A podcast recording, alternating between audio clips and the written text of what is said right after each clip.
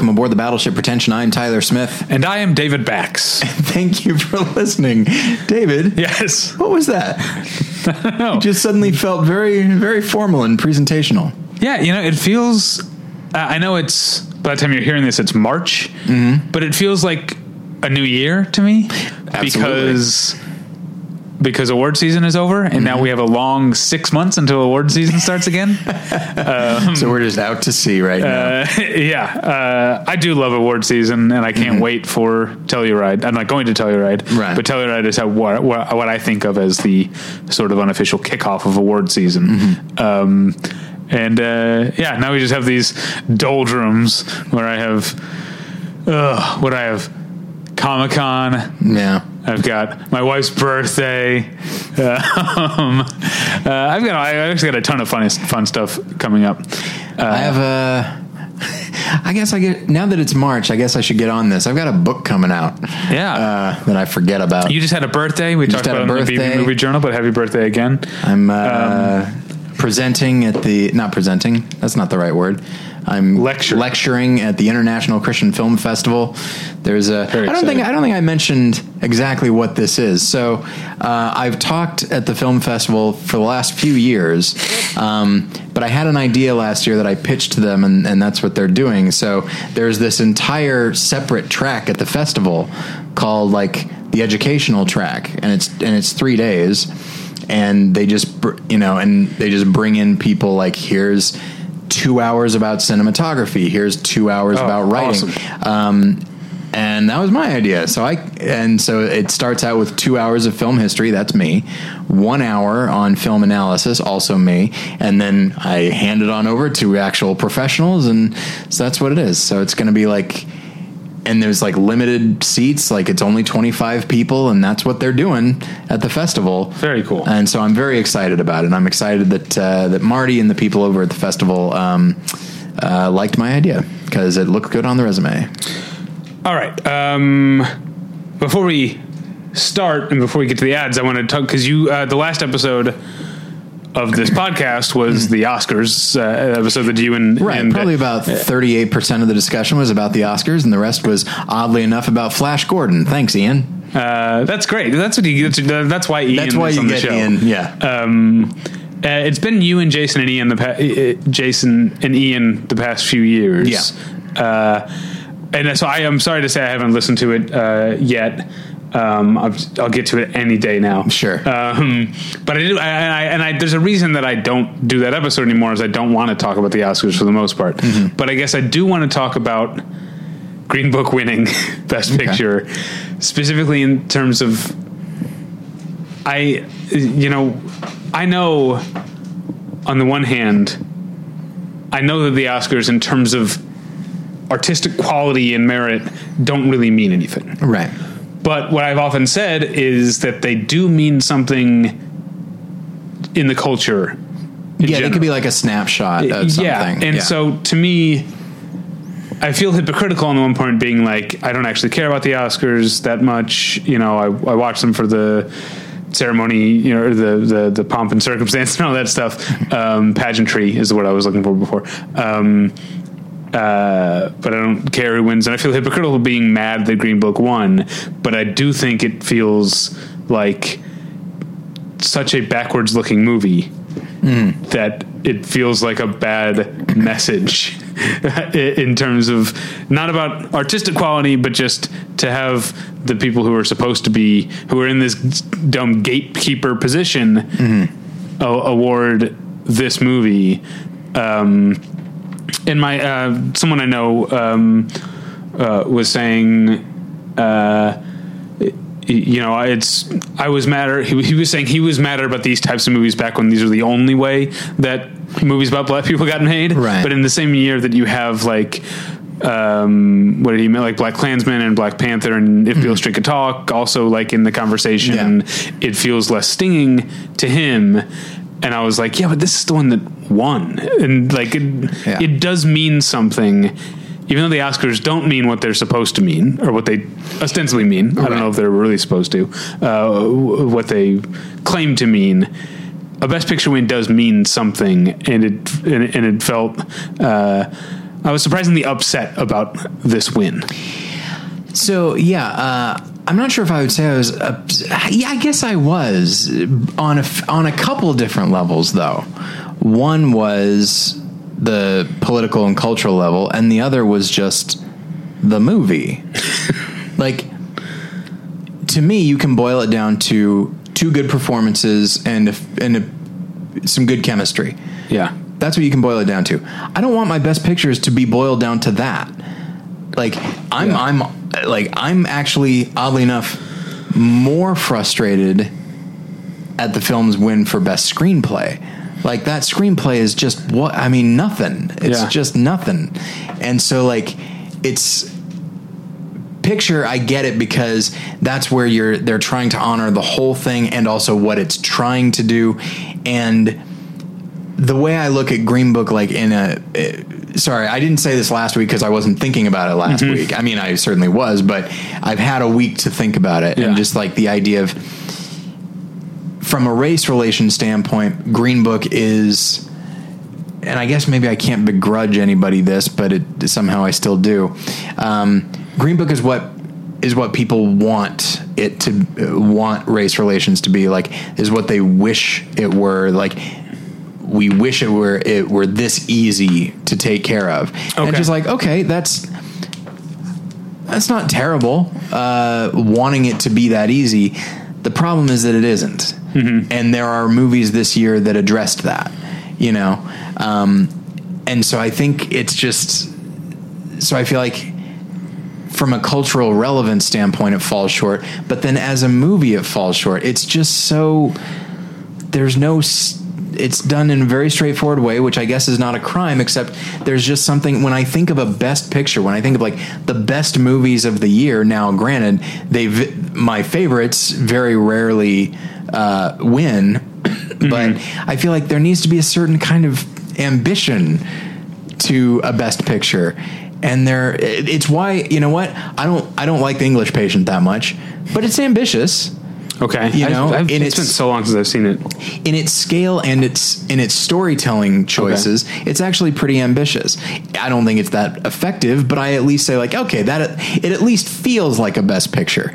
Green Book just feels like such a pleasant, forgettable film. Yeah.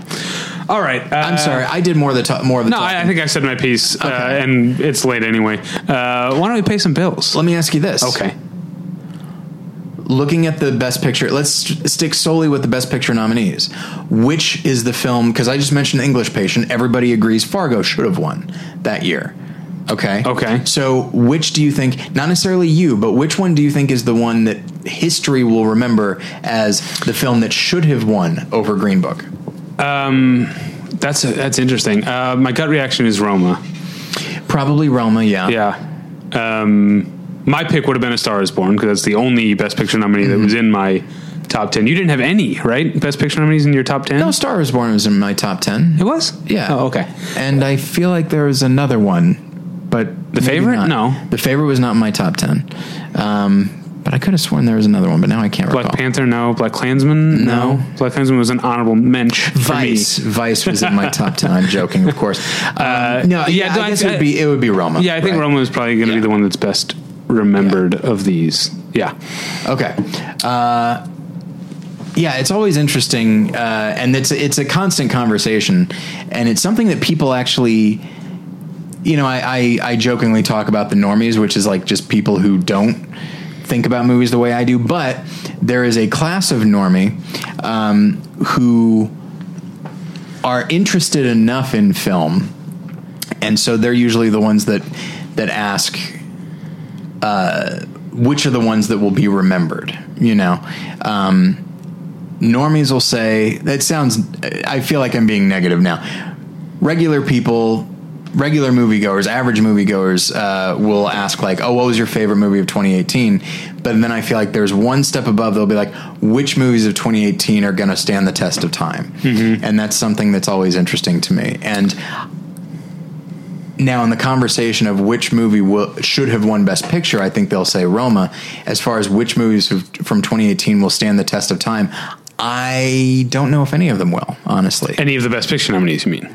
Uh, Yes, certainly any of Yeah. the Best Picture nominees. Because when you ask me just culturally, which movie from 2018 will stand the test of time, Game Night, I think is a movie that is destined to be one of those. I'm not sure how well. I think it did okay theatrically, right? it did pretty well. But I think it's one of those movies that people are going to be watching again and again uh, as as the years go on. Let me tell you this. Yeah.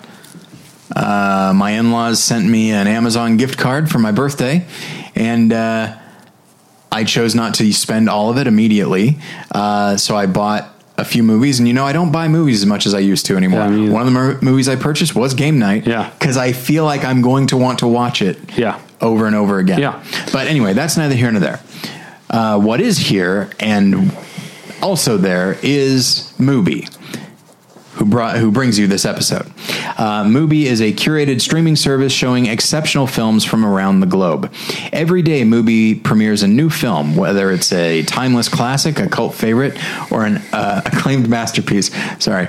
Um, I'm laughing because I have been doing the old movie ad movie ad for so long. This is hard. this is hard for me to do. Yeah.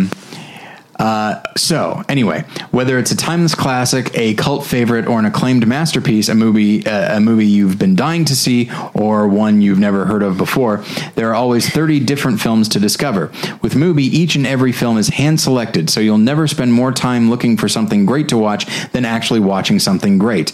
It's like your own personal film festival, streaming anytime, anywhere.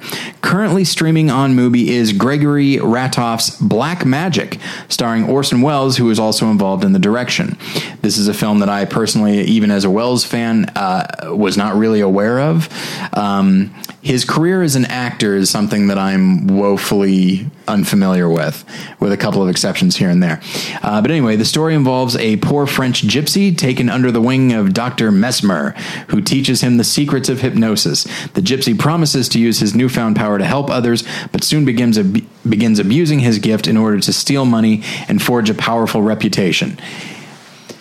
Reading that, I am not surprised that, that Orson Welles was involved in the production. Uh, I'm sure the minute he heard hypnosis and gypsy, he's like, okay, I know what I'm doing here. Uh, but anyway, so I'm actually very excited to to see it. Uh, and so for you, uh, the listener, you can try Mubi free for 30 days at Mubi.com slash battleship. That's Mubi.com, M-U-B-I dot com slash battleship uh, for a whole month of great cinema for free. All right.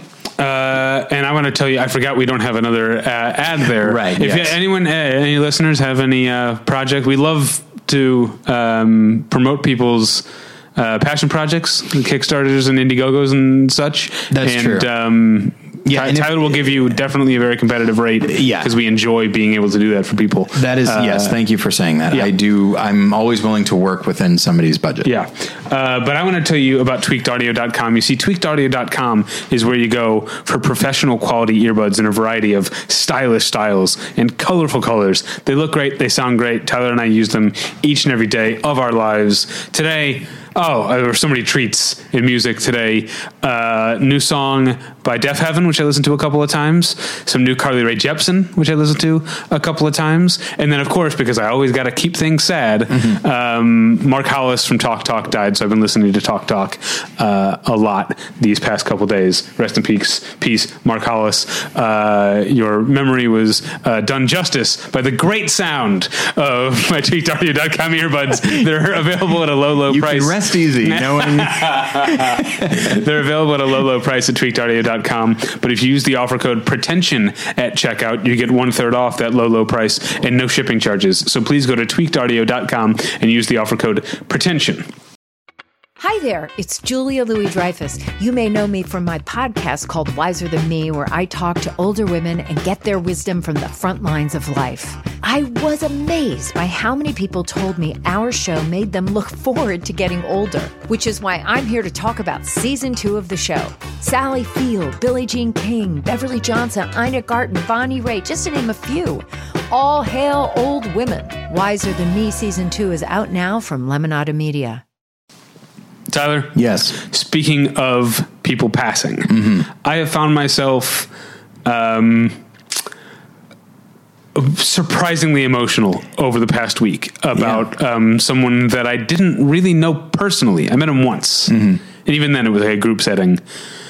But um, you and I, we don't really go to see stand up comedy as much anymore. But you and I were going to see stand up comedy a lot at a time when I think, you know, we were talking. You were talking about like best picture nominees, what will be remembered. I think that mid to late aughts era of LA you know alt comedy stand up comedy scene Yeah. like i think that will be a scene the type of scene that has that is very seminal that has books written about it that sort of you know movies made i think that's it was an important scene and Um, then and it and it you know and it got much bigger and and it definitely Yeah. spawned all kinds of things but yes this little probably five year maybe even less uh, moment when it's when like podcasting started taking off which actually raised the profile of some people but only to a certain point Yeah. uh, and then like Yeah. the smaller theaters like UCB the UCB theater, opened in you know. LA in Yeah. what um 06 six I think yeah um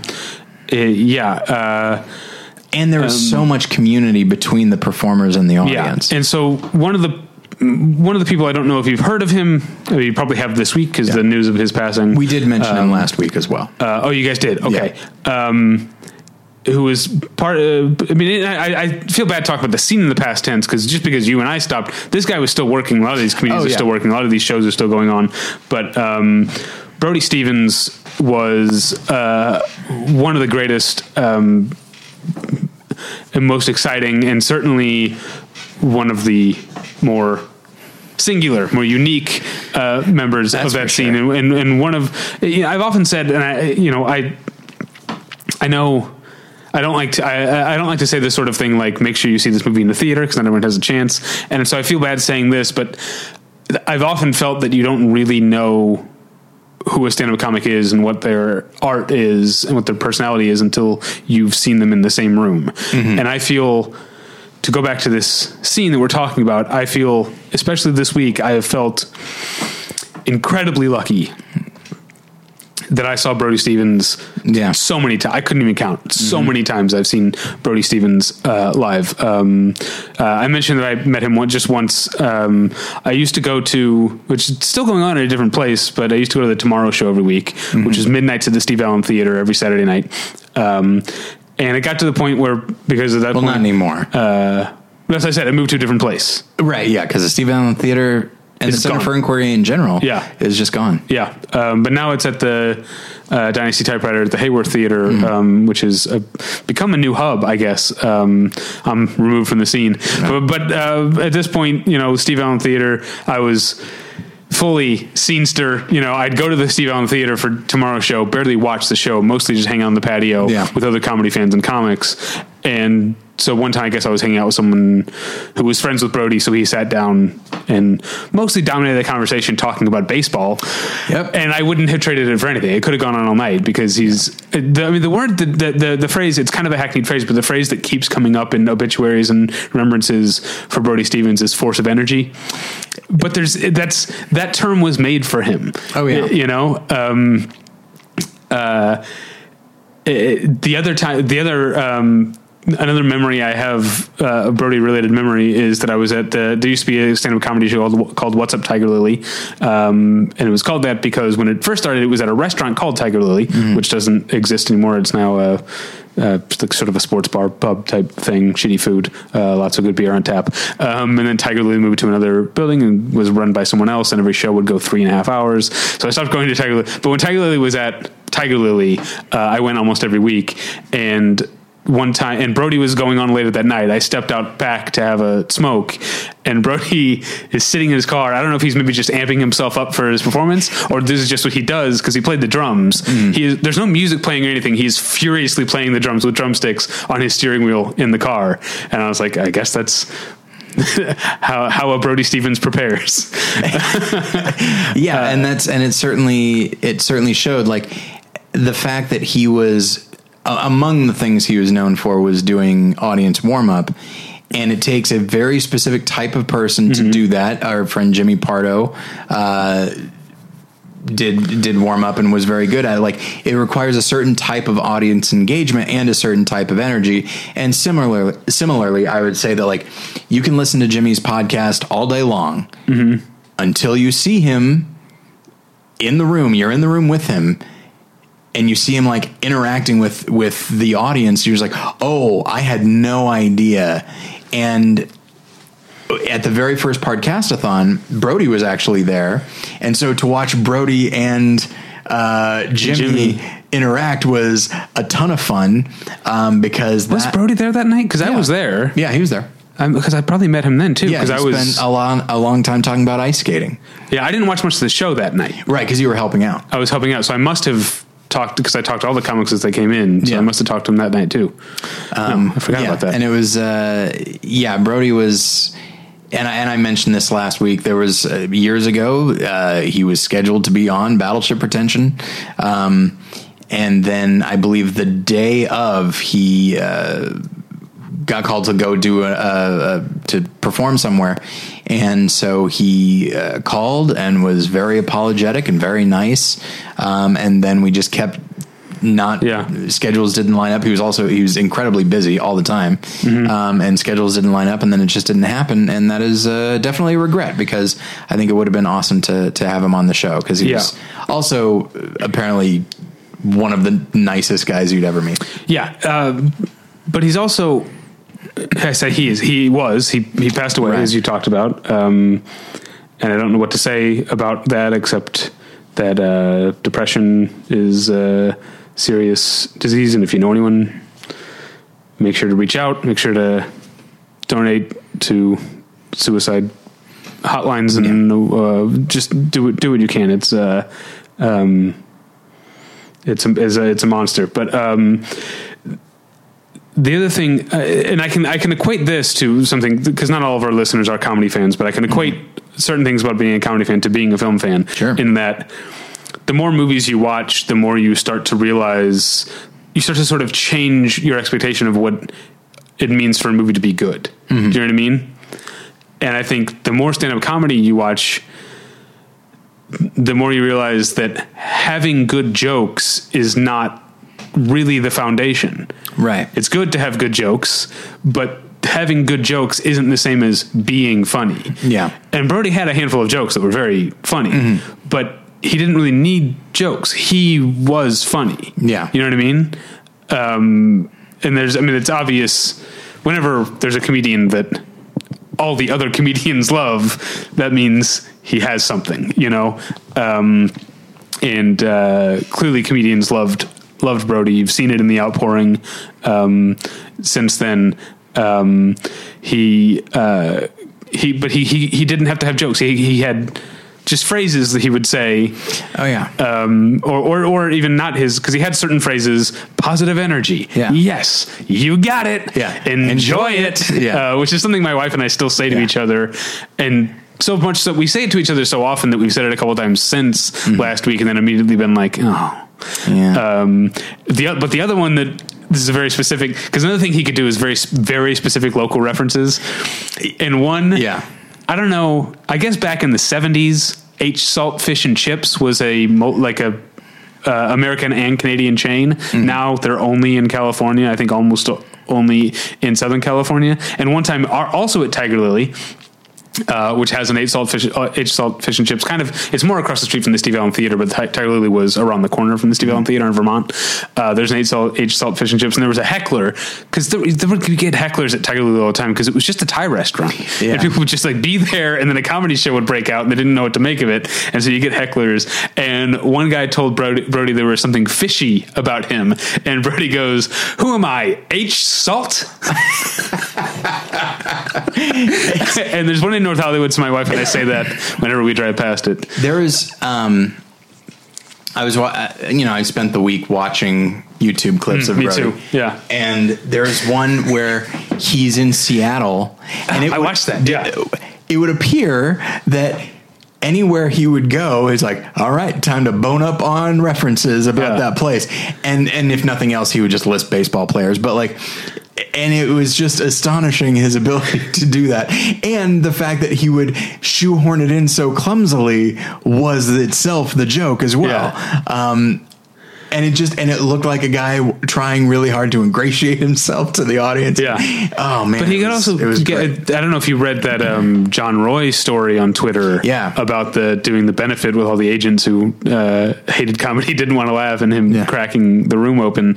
That's his uh, his his skills and his natural energy Yeah. and talent. Uh, I mean, it feel, I, I don't like to speak in hyperbole, but I really don't think there will ever be anyone like Brody again. It's hard to imagine. Yeah, and and similarly, um, this is. Uh, I don't mean to.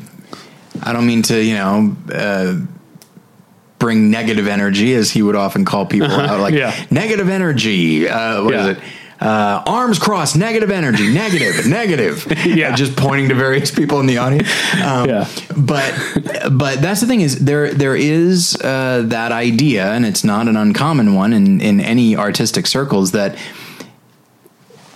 somebody who is that unique uh, also sometimes has unique problems. Um, I was reading a, a rather extended um, bit on not bit uh, just uh, piece on Facebook by Robert Yasumura who was talking about Brody, and he said that like he was one of the funniest guys, and he could also be incredibly nice, but he also felt like he was even when he was being very positive to you, you felt like he was just a little bit removed and a little bit distant, and that Robert felt that he uh, was actually very close with Brody, but that their friendship was also a little bit shallow. Not to imply that Brody was shallow, but that he would only give so much um, to his friends, and uh, and I could see that. You know, like he definitely had a persona, and uh, you know, it's in a way. I remember. Uh, I think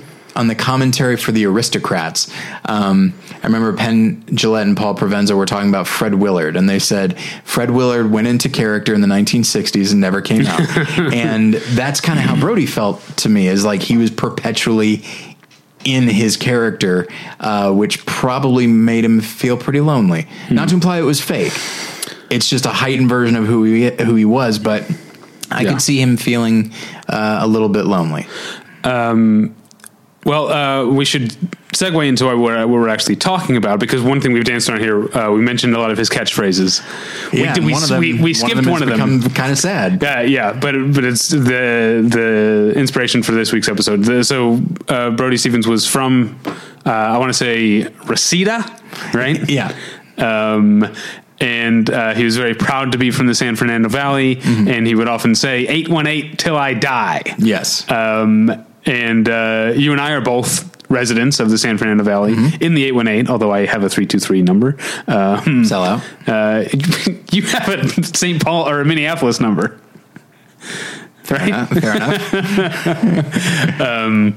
Uh, yeah, but when I first moved here, I lived in Hollywood, which is in the 323, so I got a 323 cell phone number and have just kept it. Anyway, but very proud to live in the Valley. I love the Valley, probably not quite as much as Brody did. Um, I don't. Yeah, I don't think so. uh, but um, uh, even he's from Reseda, but then he lived, I think, in Studio City because he would talk about Starbucks. Yes. Laurel Canyon in Riverside. Yeah. which is I've been to that Starbucks. It's not my Starbucks. My Starbucks would be Magnolia and Lankershim. Yeah.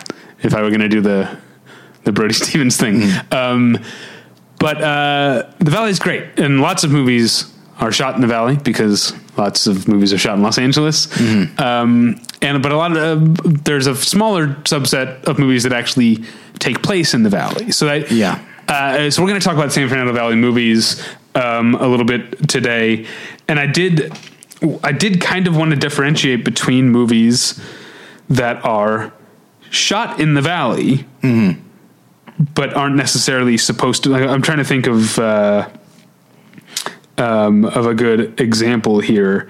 Uh, see, I only wrote down like the True Valley Valley movies. Um, but there are all kinds of movies that are shot here. Or like Reno 911, the TV show was shot, you know, it takes Yeah. place in Reno, but it was I shot mean- almost exclusively in the San Fernando Valley. The It- Office uh, Oh, was yeah. shot like anytime they go out, like they're in the valley.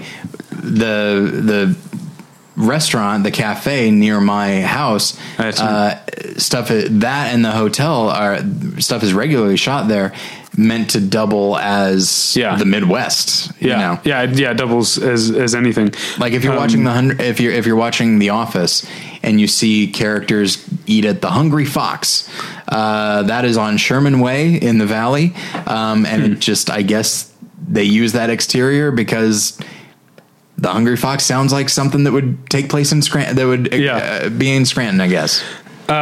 So, well, if we're talking about neighborhoods, you, you talk about your neighborhood. Um, the first movie that comes to mind in my neighborhood, because one of the the valley is sh- a lot of stuff shot here because a lot of it is kind of nondescript. Although once you've lived in the valley, you sort of start to be able to pick it out. Oh, yeah. Um, but one of the few true memorable landmarks of the San Fernando Valley is in my neighborhood, and I'm ca- I'm talking, of course, of the gigantic neon clown at Circus Liquor Yeah. at the corner of Bur- Burbank and Vineland, Yeah. um, which is uh, in my in my neighborhood, and is also um, where Cher gets mugged in Clueless. Yeah, uh, and that Clueless, clown makes that effectively the sleaziest liquor store in the country. I'd say that's about right. Maybe I don't know. I've only I've only actually been in there because there are it's the valley, which means even though that's close to my house, there are at least three liquor stores between me and that. So I, I don't go very often. I think I went. Uh, I, uh, yeah, I, I went once on the way to Goebel's old place. Um, Yeah.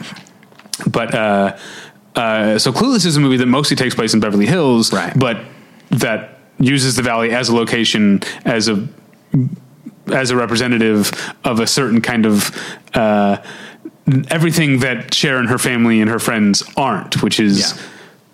Basic, I guess, or you know, um, not rich. I mean, these the the kids who live in the valley and throw these parties are not poor kids at all, Right. But they are they are a bad element to Oh, sure. uh, from from uh, uh, Cher's dad, Dan Hedaya's uh, point of view, and so um, the valley as a location is definitely not. It's not nondescript and clueless. It is. Uh, um, uh, it's a real location. And I believe doesn't uh, Circus Liquor uh, show up in uh, Alpha Dog as well? I never saw Alpha Dog. Uh, it's not a bad movie. Uh, there's some interesting stuff going on, and I seem to recall it being a lo- uh, notable Yeah. location. I know uh, the uh, um because there's actually a second Circus Liquor, but the other one doesn't have a clown, so people forget that it's there. Yeah. but it's up at Lankershim and uh, where the El Pollo Loco is. Um, is that Victory? Lankershim and Victory? I think so. um, and that's in Foxes, which is a movie I haven't seen. But when I was researching Valley movies, Foxes shot all over the Valley. Um, but anyway, that's just a little uh, tidbit. Uh, so um, yeah, you mentioned. Uh, the Office. Um, uh, I mentioned Clueless. What else? When you think of the San Fernando, San Fernando Valley, what movies come to mind? Because the first one is Magnolia. and I and I just put I didn't even put the first thing on my list. I just put Paul Thomas Anderson. Yeah, it's, that's the thing. Is like there are three movies on my list that are from him, so I should just say Paul Thomas Anderson. But Yeah, Magnolia, Boogie Nights, um, and Punch Drunk Love Yeah. are very much Valley movies. They're, Undoubtedly. Um, the the the like nightclub in Boogie Nights is the Reseda Theater in Reseda. Mm-hmm. Um, the uh, Magnolia, the uh, uh, the place where. Um, hmm, sorry, I'm getting uh, upsetting text messages. Um, the the place where uh, John C. Reilly's character loses his gun Yeah. is just south of me, um, where Tujunga uh, goes up to the uh, the LA River. Yeah. there. Um, and which one? Uh, Punch Drunk Love. I can't call out as many locations except for one major one that's also in my neighborhood. Okay. which is Le Petit Chateau, where he destroys the bathroom. Yeah. that that French restaurant is is in my neighborhood. Uh, yeah, I believe most of Punch Drunk Love uh, is in Chatsworth. I think that's like Yes. where his his uh, yes. like factory. His is. factory is on Canoga. Okay. In Chatsworth, which Yes. is that's a confusing thing about the valley is that the little different neighborhoods and municipalities Yep. will also have like I live off of Burbank Boulevard, but I don't live in Burbank. Yep. And so yes, uh, I looked that up today. Yeah, his his warehouse is on Canoga, but it's not in Canoga Park. It's in Chatsworth. Yeah, I live just off Sepulveda, not in Sepulveda though, uh, and so um, and that's yeah. The there's a there's a bar that uh, my wife and I love to go to that's on Van Nuys in Sherman Oaks. Oh yeah. and let's not forget Sherman Way, which just spans uh, Burbank, North Hollywood. Yeah, that's the whole yeah, Sherman Way, Vanowen, the those streets that go all the way Um, Yeah. across. Uh, anyway, we're By getting the too way, specific. you should drive on Vanowen instead of Sherman Way or Victory. Like there's always the, there's always these little it's that it's that take fountain attitude, like which is which is true that Yeah, like there are the fountain. major streets, but don't worry, a block north or south there's a smaller street that will take you where you need to go, and it won't have nearly as much traffic. And I've found that Vanowen is that. and I think because I don't live as far north, you know, I don't I don't have to go east west that far north. So when I'm going east west, Right. I'm using Chandler or Moorpark usually. Yes.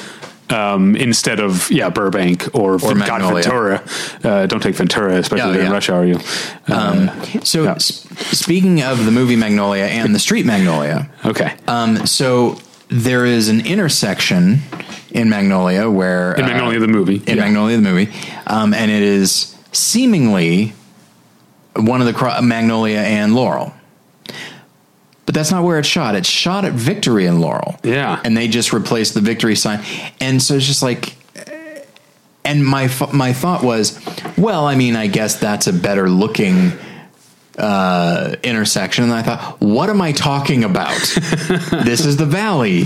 There are there aren't really better looking intersections. At best, it's this is more what he had in mind. Yeah, it's maybe just logistics of where he could put a camera or whatever. There's like a parking yeah. lot that he could use Yeah. to park at the, the production trucks or something. Yeah, there was some reason. Yeah, so Uh, it's yeah. uh, but it definitely. I mean, and I used to live right at uh, that, not right there, but I used to live near Victory, and Laurel, and, so you lived in Victory at Whitsett. Now, if you went Yeah. Mm-hmm. south on Whitsett to Whitsett and Magnolia, uh, you'd be at the Foxfire Room, That's which right. is the bar where, Where- William H Macy hangs out. yeah, with uh, Henry Gibson, who just Yeah. takes over that bar Yeah. through sheer force of will. Yeah. um, yeah. It's. I mean. Boogie Nights, the it definitely makes sense for it to take place in the valley because the valley is like the the hub of uh, porn. Yeah. It's- there's a website called Pornhub. I didn't mean to do that, um, but uh, of of like It's like is this it, tube Vivid? that runs between these two mountain ranges. Oh boy. Um, and so, uh, but yeah, like if you drive on, on Ventura, there's a building, uh, in Studio City that says like Vivid and like Vivid Entertainment is a, is a, Yeah. a porn company. And so, uh, so yeah, when, when porn started to be produced like on video and that sort of thing, the, the Valley was where it was at. So if you're going to make a movie about, the porn industry in the 70s and 80s, you're going to have to shoot in the valley. Um, but uh, yeah, so like, I don't know what it is about the valley that appealed to Paul Thomas Anderson. I mean, I think, Do you have any, I think he's from there, isn't he? Is he from? Well, I, think guess he's that would be my kid, assumption. yeah. Yeah. Uh, yeah, and so is is Quentin Tarantino from the Valley, or is he Uh, from the South Bay? I don't remember. Anyway, because the, I think I feel like the first time that I was a, really aware of the Valley as a thing was Pulp Fiction. Mm-hmm. Sure. when they're trying to get rid of. Um, uh, Phil LaMarr, what's his name? Uh, Marvin. They're Yeah. trying to get rid of Marvin's body, and they don't have. They're out of their own territory, and they're like, we don't have any connections. In the eight one eight, that's when Yeah. I knew that eight one eight was the uh, the area code. Um, and then, of course, that gets even more specific because uh, Harvey Keitel says we're going to Monster Joe's, or whatever it's called. Monster Joe's Truck and Tow. Monster Joe's Truck and Tow, which is in North Hollywood, so we'll be going up Hollywood Way because I think Jimmy's supposed to live in Toluca Lake. Toluca Lake, yeah. yeah. Um, which I love now watching it because it's like, yeah, that's that's specific. You would Yeah. go, to get to North Hollywood or that part of North Hollywood. Yeah. um, you would go up uh, Hollywood Way or or Vineland, but Hollywood Way if you're going up there uh, to get to uh, North Hollywood or eventually Sun Valley. Uh, yeah, yeah, or, the, I- or the Burbank Airport. Yeah, we know the valley. yeah, we live there. That's But, the thing is like um, in the like I feel like Brody would love this conversation because as we're talking about larger things, we're still name dropping streets and landmarks and all that kind of thing. Yeah. Um, but uh, there's something, I guess, about to to get more not to not just listing movies and locations, which I Right. could happily do uh, for Sure. another uh, 45 minutes at least. Um, what the valley means, and I think I was going to ask about that. Yeah. the Pulp Pulp Fiction kind of gives you this the sense of it that like it's Los Angeles, but it's not Los Angeles. It, it, in fact, here's I, I guess to get more back into specifics and out of movies. That's actually true. People think I think people think people even live in Los Angeles in the basin on the south side of the hills. Think of the San Fernando, San Fernando Valley as being the suburbs of Los Angeles, Yeah. but most of the San Fernando Valley is the city of Los Angeles. You've got pockets like you've got Burbank and Universal City, and then um, some other. I think uh, uh, San Fernando itself, I think, is a little its own like city. Um, but most of the valley is even all the way up to Sylmar and like way up, way north of what people who live in the Los Angeles basin think of as Los Angeles. You're still in the city of Los Angeles, and yet it feels different. Like I live in North Hollywood. When I put my address down somewhere, I don't put Los Angeles, California. Yeah. I put North Hollywood, California, even though that's putting the name of your neighborhood. Right. You know, that's like putting Pilsen, Illinois, if you lived in Pilsen in Chicago. You know what I mean? Yeah. but that's just what we do because it has the the valley does have its own mentality and it kind of has within within the city the valley has its own sort of second city complex because people don't think of us as being real angelinos living up here I do. Uh, yeah. Um, I can't even really say why I think this, but I've always felt that people that live in the basin view the valley as a sort of necessary evil, where it's like we need somewhere to shoot, but also, but like regular people need a place to live. You know, it's cheaper than the than the rest of the than most of the rest of the city, um, and so uh, and I know a lot of people who certainly in my neighborhood. I mean, this is not an industry neighborhood at all, and, Right, my- and yeah. in North Hollywood, it wasn't either. Burbank and Studio City and maybe Sherman Oaks, you start to get there, Mm-hmm. but like you get into Sylmar, Sun Valley, like Granada Hills, like there's nothing. You know, uh, granada hills by the way drive that's where the uh, Oh, yeah. the pizza place uh, Oh, and then and then uh, Hills. the the the Chinese restaurant at the end, the Great Wall, is Great on, Wall. is on Sherman Way. I've driven past it many times. yeah uh, uh, there was something I was about to say about that. Now I forgot what it was. And when I say necessary evil, like I mean, Oh, it just. yeah. Do you know what I mean when I'm when I say that? I think that's also a shallow. Uh, there's a phrase I talked about this recently. I know you love the movie Congo. Mm-hmm. I don't I remember liking Congo that much, but I do love Roger Ebert's review of Congo, in which he has one of my favorite turns of phrase, which is that false sophisticates will hate it, real sophisticates will love it, and I feel like. People who are maybe new to the valley or new to Los Angeles, which is a lot of people, because the entire like population of St. Louis moves here every year, Yeah. or something, something. Um, uh, they get into that sort of because they've seen the movies where it's like where the valley is looked down on, you know. Um, and so they get into like looking down on the valley. That's not real Los Angeles. People who are from here or have been here for a long time know that the valley is a not a homogenous thing, and b has character all its own. It has a lot of great food all, all its own. There's great sushi. There's of course great Mexican food, but uh, that's true of everywhere in, uh, in in Los Angeles. But you've also got things like you know you've got these like um, pockets in the basin of like you've got Thai Town and Little Armenia right next to each other, but because of gentrification. There are far there are more Thai people in North Hollywood and more Armenians in in Glendale, which isn't really the valley. Yeah. Um, it's valley adjacent. Um, than you do in Thai Town or Little Armenia, and so Yeah. if you leave if you leave the basin and you, you can actually you get, I mean uh, there are as many uh, nearly as many great Thai restaurants within a half mile of my apartment as there are great Mexican food, and that's saying something in Los Angeles. the idea of people looking down on the valley for whatever reason um, that is absolutely true. I ran across this attitude uh, a few days ago. Um, despite my teaching full time uh, i also i still drive for lyft a little bit to bring in some extra money on the side. Um, and i picked this guy up who seemed fairly friendly um, and I picked him up in the valley and I was driving him into Hollywood. And along the way, he because and he lived in Hollywood, but he was visiting a friend in the valley. And along the way, he decided to start pontificating about people in the valley. And and he said, he goes, he's like, what is it about the people that live here? You know, he's like, they never want to leave. They never want to go anywhere. You know, they just want to stay in the valley and and where it's nice and safe. And I'm, and part of me is like, I've only ever lived in the valley since I've been here, but uh, I was tired, so I was like, I don't know. So that's it. But I just had that thought of like, But that's also not true. We leave every day. right. I don't work so, in the valley. so. I don't know. I don't to know what he means by that. But maybe except, that, that is the that false sophisticate thing. yeah that that Los Angeles is the basin is cosmopolitan Yeah. and the valley is the the suburbs. But it's it's, it's this it really I mean in the same way that like stuff is shot here because it can be kind of a stand-in for uh middle America. yeah. I wonder the Brady Bunch house in Studio City. Yeah. yeah. I wonder if Los Angeles look you know a lot of people that live in Los Angeles and are in the industry um moved from elsewhere probably because they didn't feel quite so at home there. Yeah. Um, so they come here and then they see the valley and it v- maybe vaguely reminds them of the suburbs, which of course we're told over and over again are just incredibly soulless and what what kind of real person could ever live there.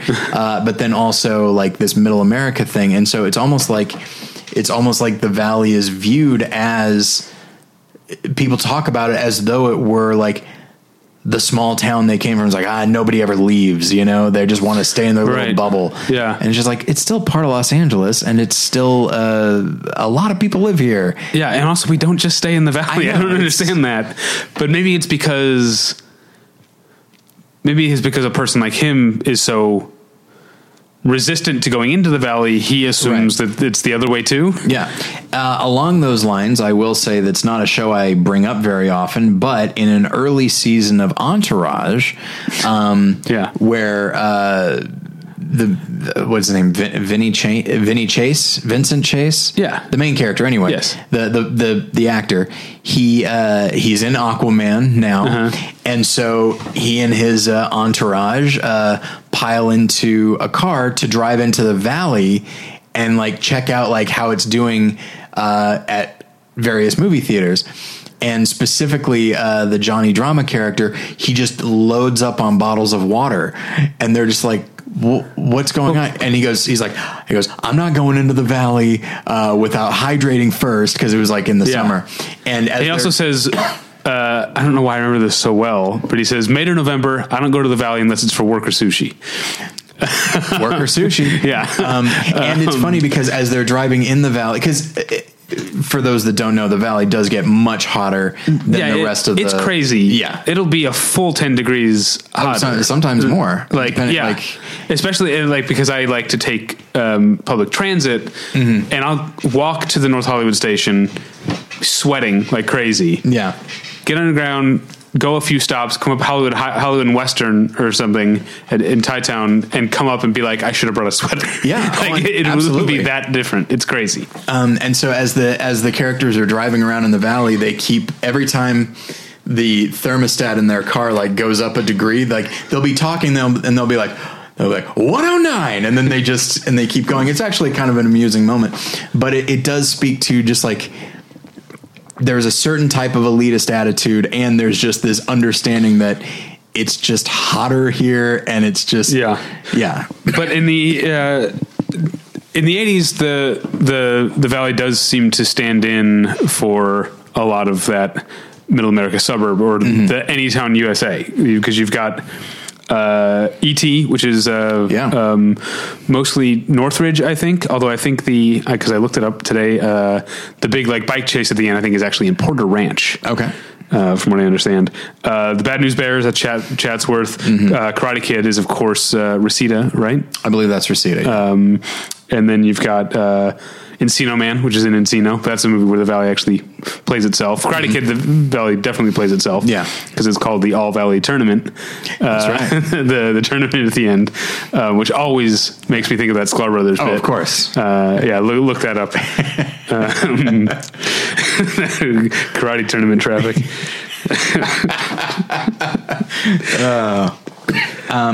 So I will say that in in many of the movies that we've talked about, the valley it's not remarkably photogenic, uh, except in Nightcrawler. Oh, yeah, Nightcrawler. Like it, Robert Elswit is the DP for that, and granted the the you know the the characters they go all over the place but like the valley is featured very very prominently Yeah. um, ventura boulevard especially but not not exclusively either like ventura boulevard is like the it's i'm sh- i think people see it as like the lone place of sanity in the valley because it's as far south as yeah, you before can you get before you start the going hills. over the hill. Yeah, Um, and so, uh, just like because it's nighttime, so it's not immediately associated with heat. Um, so it's mostly nighttime, and the character's just driving around, and you just see like the lights and that. And I will say, as a as as a, a Lyft driver, the valley does shut down pretty early. Um, usually around eleven, uh, except for Ventura.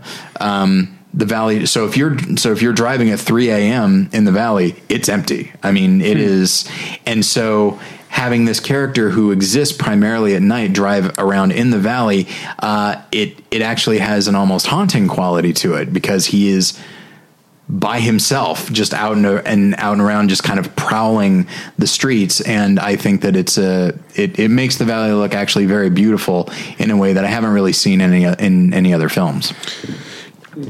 Do you think um, that uh, we have?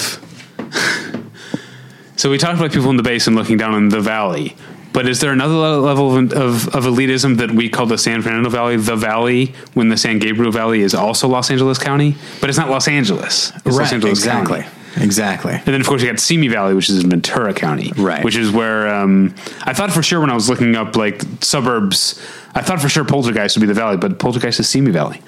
Oh yeah, Uh, yeah, and of course, uh, San Gabriel Valley is known for many things, but it's where San Dimas is. That's right. For Bill and Ted. Um, also, a lot of The Graduate is in the San Gabriel Valley.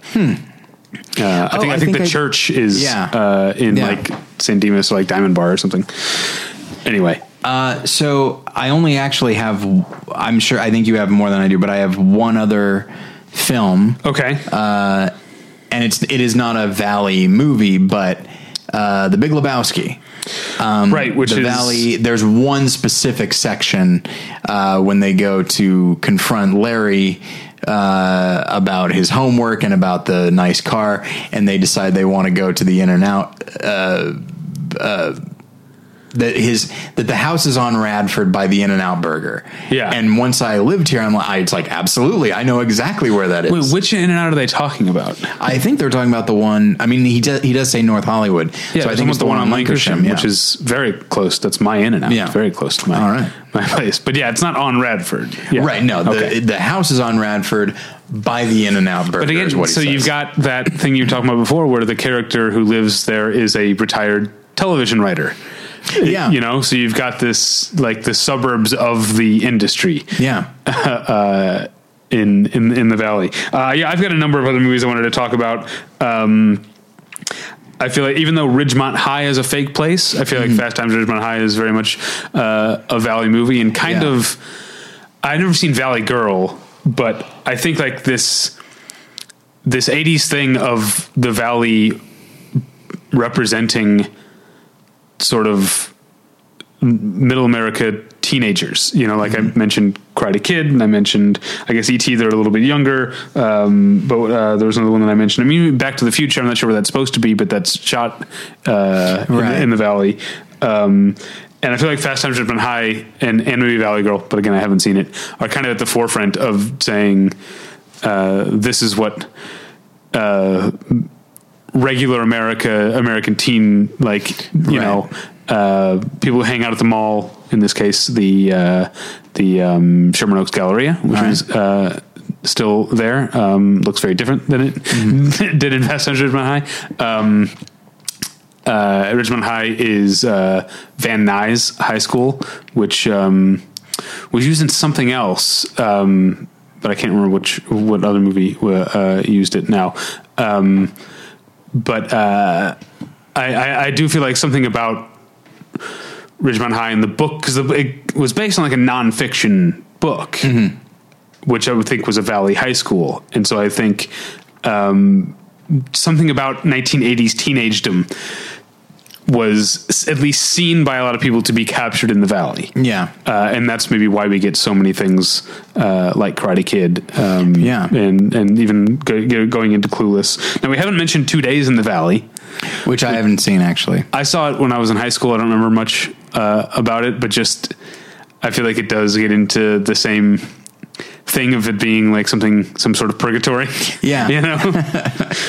um, uh, yeah, let's. Uh, we should probably wrap up pretty soon, but let's run down see if there's anything else. I wrote down one just because, again, I'm giving so many clues about my neighborhood, but. Um, uh, the movie Internal Affairs, the Mike Figgis movie with Richard Gere Oh, yeah. and uh, Andy Garcia and Laurie Metcalf. Great movie. I don't know if you ever saw I haven't. I've heard great things. Um, but they shot at the Silver Saddle Motel on Lankershim, which if you drive past it, you'll know because it has a big horse, like a plexiglass Oh, yeah, yeah. horse, Okay. Mm-hmm. over the like the front office, uh, and that's just that's just up the street from that the In and Out near Radford.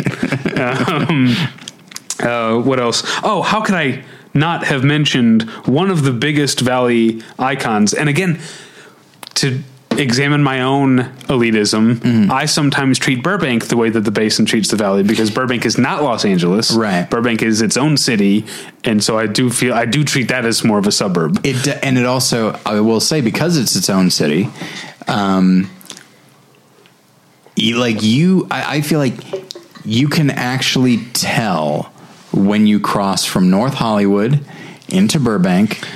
The houses are a little nicer. the The lawns are a little nicer. Yeah. it's a little cleaner. Yeah. it feels more suburban.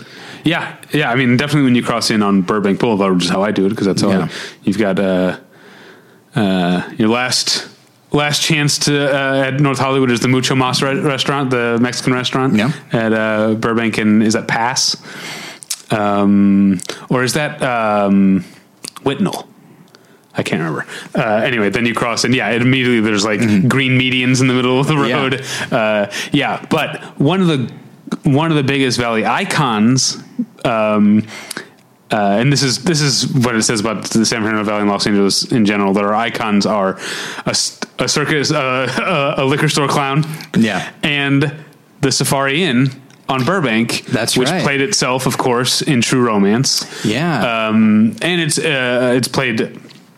Um, I. I mean, another show, uh, CSI, which took place ostensibly in Las Vegas, Mm-hmm. shot all over the valley, and they used the Safari Inn, Yeah. um, which seemed like hasn't hasn't hasn't everyone seen True Romance? Don't you know the Safari Motel Motor Inn or whatever Brad Pitt Yeah, yeah. says? Um, but yeah, that's uh, uh, that's when I um, the comic book store that I go to is literally almost literally right across the street from the Safari Inn. So I think about True Romance uh, every weekend when I go to pick up Yeah. my my pull list. Um, uh, are there any other big uh, icons that you can think of? Oh, there's this the, one. There's the hand car wash, which is on Ventura, right? which one is that? It's the. It's got like a hand. There's a like a big oh yeah, yeah, yeah. fiberglass hand. Yeah, um, but I'm trying to think if that's in any movies. Uh, another movie I wrote down that's fascinating to watch because it takes place in the valley before the valley was really what we think of as a valley, and that's Plan Nine from Outer Space, which takes place in San Fernando. Okay. but treats San Fernando as a small California town Right, near Los yeah, yeah. Angeles. Whereas now San Fernando, I think, like I said, I think San Fernando is still separate. Yeah. But you could you drive, you don't have to like drive through fields or like country Right. roads to get to San Fernando. It's all it's all connected now. Um, And similarly, in Chinatown, when they reference incorporating the valley into the city, are they referencing the San Fernando Valley? uh, you know, I don't know. Is that mean- where the Orange Groves were? I think so. Yeah. Yeah, I think so. I mean, yeah, because North Hollywood, what is now North Hollywood, was called Lankershim, um, which is the one of the main vein streets. Uh, it's where the In and Out is, where the Silver Star Motel is, um, uh, named after the Lankershim farm. So uh, yeah, it probably is the they probably are, are Yeah. talking about the So there's you know that heavily uh, incorporates the the valley. Um, just not That's uh, what you Yeah, not think what we think of. Yeah. Yeah. Um, do we have any final thoughts on living in the valley? Have we, on this episode, protested too much? Have we been, uh, uh, like, have we been begging people not to be so mean to our, uh, to our home I don't the valley? think so. I mean, I, I, I also I don't have any illusions about the valley. I mean, I recognize what's fascinating to me is is that guy that said like people never leave. It's like, well, they're not. There aren't a lot of destinations in the valley. So if you do want to go somewhere notable, uh, you leave. Um, and I've only ever lived in the valley, and it has worked out uh, fine with me. Um, there are I will say that the valley is in many ways less complicated. Certainly from a driving standpoint, like you're not going to run across with one or two exceptions, maybe literally one or two exceptions. You're not going to run across a lot of like one way streets or anything Okay. like that that you would find like downtown Yeah. or, or something like that. So And you've got more parking, but not as much as Not there as could be. yeah. yeah. Especially where I because I because I live.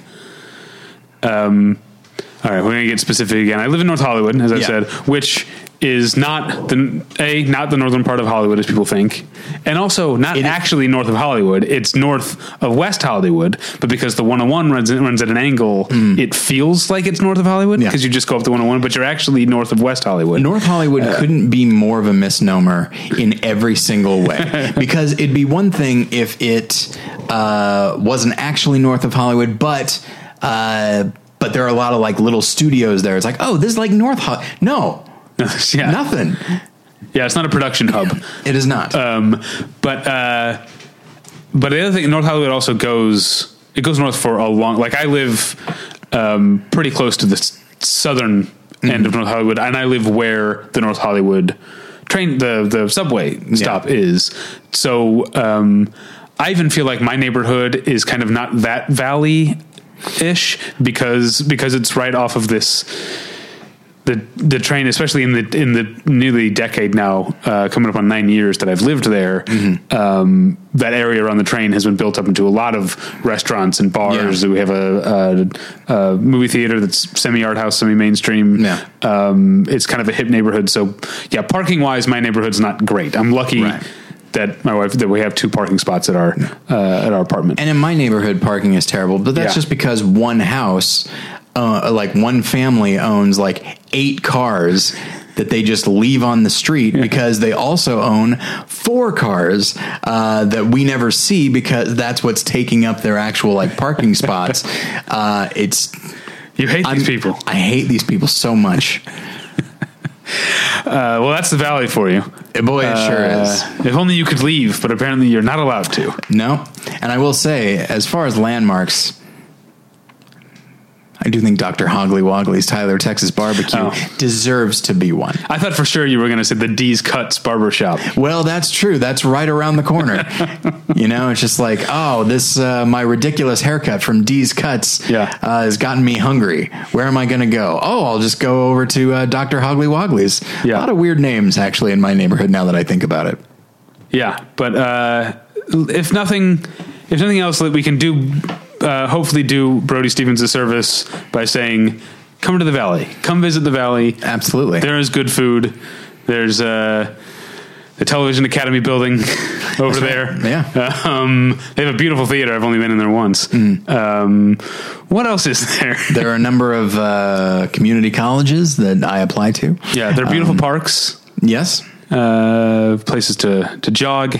Mm-hmm. Um, there's murals. There's There's uh, Universal Studios oh yeah, Universal Studios and Warner Brothers and Disney That's are right. all and CBS Radford, and uh, yeah, like there are. I mean, yes, Studio City certainly, understandably so, uh, uh, is much more production oriented, but it is still technically the Valley, and so uh, Universal Studios has the Wizarding World of Harry Potter, which I went to last week, and it was Yeah. uh, delightful. So you can get butterbeer now in I- the Valley. I was reading on a website today. How do you get your butterbeer when you get it? Uh, what do you mean? Because apparently there How are do I three. how do I take it? Yeah, apparently you can get it like as a cold glass of you know, whatever. You can get a frozen version, Right. Or you can get it hot in like a coffee cup. Uh, yeah, last uh, last week it was chilly when I was there, so I got the hot kind. and so this thing I was reading today says that's the way to go. That was their that was their favorite of the of the ways. I think my favorite is my least favorite is just the regular cold. I definitely I've had it and it's like this is pretty good, but there's something about like that flavor that lends itself to either hot or frozen. Yeah. Um, I think my preference is is frozen, uh, especially on a warm day. But uh, yeah, hot uh, did the trick. And also, so Universal Studios, unlike Disney, you can get alcohol there. Yes. Now you can't order butterbeer with alcohol in it, but if you take your butterbeer to a bar, they will pour a shot in it for you. Oh, I mean, you, have to, you have to pay again. Yeah. but they will pour a shot in it for you. I did not know that. Uh, Yeah. yeah. you cannot make any changes at Wizarding World to your butterbeer at all. Like it, is, the beverage itself is trademarked, the look is trademarked, the recipe is trademarked. So like, it has like f- foam on the top, and the foam uh, has an ingredient that some people are allergic to. So they've asked like, can I get it without the fo- foam? And they say, no, you cannot. I'm sorry. J.K. Rowling gave us very specific instructions. because they don't want any Instagram photos out there without the foam on That's it. true, yeah. Because it probably looks less appetizing. Uh, that's true, and the foam is delicious. But you know, especially you know what that's the, that is what the frozen butter beer has over the warm butter beer is that the foam itself also freezes and becomes uh, a bit more solid and is uh, somehow more delicious. Uh, last bit, yes. As far as food, I forgot to mention right just on the other side of Vineland from the creepy uh, clown is tucked away in the corner of a strip mall is a Lebanese place called Hayat's Kitchen that is uh, among the best food in the city, not just the valley. Yeah. Um, so yeah, if you come to the valley, look me up. We'll go to Hayat's Kitchen. Well, and there is also there's the Iliad bookstore. Yes, that's also North great. Hollywood. Great Uh, used and bookstore. then along Ventura Boulevard, there is actually some very good shopping and some good restaurants as well. Seeing more and more good restaurants all the time. Uh, Ventura Boulevard has become a place for uh, uh, uh, more and more sort of uh, somewhat well-known chefs, I guess. Um, and there are places like. Uh, um, you've got the Black Market Liquor Bar. You've got the. Uh, there's another place that I really like, and I'm now drawing a blank on. I feel bad, uh, but yeah, uh, a lot of good, a lot of good food along Ventura. I just went to Black Market Liquor Bar uh, for Valentine's Day, and it's wonderful. Yeah. I love it. I love like the minute I walked in, from the lighting to the the architecture. I just absolutely loved being there and just spending time there. And it was while I was there. We can't do it now because we're saving it for a Patreon episode. But uh, a uh, had a celebrity sighting. Somebody came in Oh, and sat to- right next to me and Jen, and it was a big. It was a bigger deal for her than it was for me, but it was a big deal for both of us. So Um, stay tuned, I guess. Awesome. And uh, I was hoping that before I signed off, I could remember the place of this other restaurant to recommend it, but I can't remember what it's called now. Okay. Oh, son of a. Oh, the Bellwether. The Bellwether is also really good. Okay, so we've uh, uh, we've done this rambling episode, much like a Brody Stevens set, That's but right. with le- no, nowhere near as much energy. But we are both eight one eight till we die. That's right. Uh, enjoy it. You got it. Feeling good, positive energy. yes. Um, rest in peace, Brody Stevens. Indeed.